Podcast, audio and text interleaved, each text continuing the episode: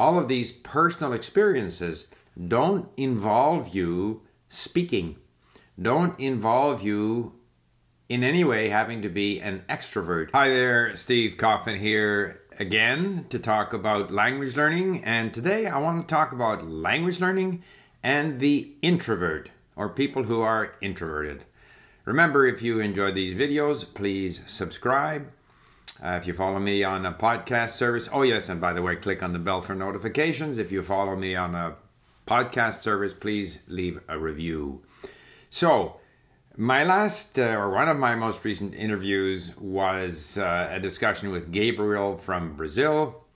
I have spoken to other people about language learning in different languages, and I would think that many of the people who show up on YouTube as polyglots or talk about language learning, including myself, are probably extroverts. In other words, I'm not shy if I go to a party and I see people, I want to talk and uh, interact with people, and uh, I'm not shy about sharing my views on different subjects and so forth. So I am an extrovert. I think Gabriel is an extrovert. Someone commented that, you know, it seems saying to me, you always have extroverts on there talking about language learning. What about introverts who want to learn languages? So I thought I would talk a bit about that. I don't think being an extrovert is a condition for being a polyglot or a linguist. Remember that if you look up the word linguist in an English language dictionary, the first meaning is someone who speaks several languages.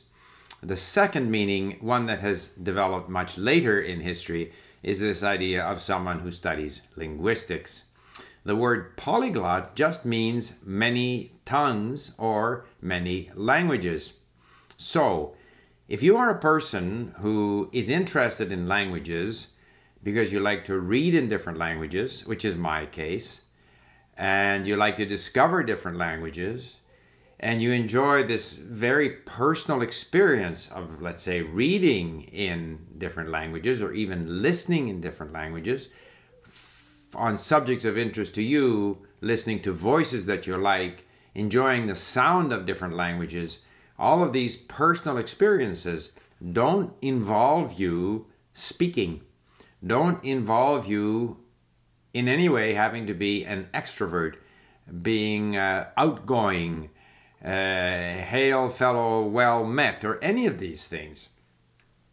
So you can be a, a wonderful polyglot linguist language learner and decide to totally focus on input only. Now i think the majority of people who focus on input at some stage want to speak. It's normal for people to want to speak.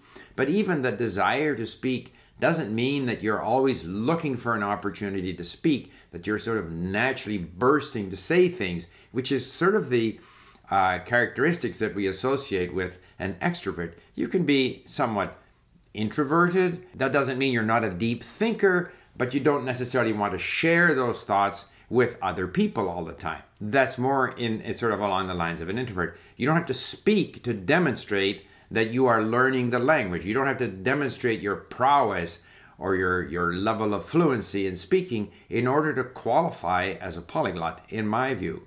Now, if you want to say, I speak a language fluently, then you have to demonstrate that you speak that language fluently. If you're claiming to speak it fluently. And, and remember, I feel you can be fluent and still make mistakes, but at least you can express your opinions comfortably in a way that makes the other person feel comfortable. But a big part, obviously, of being fluent is that you understand what the other person is saying. So even there, it does start with this basically inward oriented process of learning languages. But you don't have to speak. And I've mentioned before, uh, maybe 50 years ago, I was in Europe in a, in a bar somewhere, and there was a, a person, a student from Japan, who could communicate in 13 languages, but he was deaf mute. I don't know what the politically correct term is today, but he couldn't make sounds.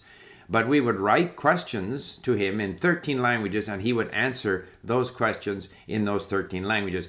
He wasn't an introvert because he, he was quite comfortable, uh, you know, fielding these questions and answering them, but he wasn't speaking.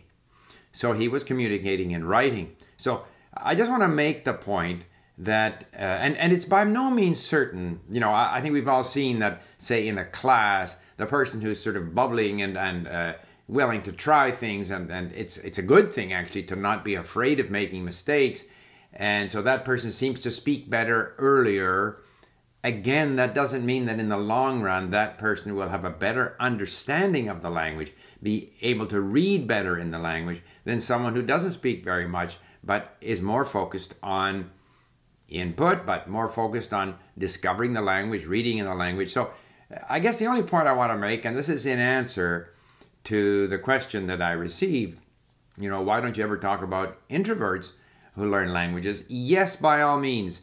Language learning is a personal experience, activity. We do it for ourselves. We do it in the way that, that makes us happy, that satisfies us, that satisfies our curiosity, our interests, our personality, and whatever degree of and I'm and because it's not black and white, people are all introverts or all extroverts. There's a degree, and given certain situations, some people are more inclined to be bubbling, outgoing personalities, and others less so. Wherever you are on the spectrum, it has nothing to do with a person's ability to be a polyglot or a language learner or a linguist, in my opinion.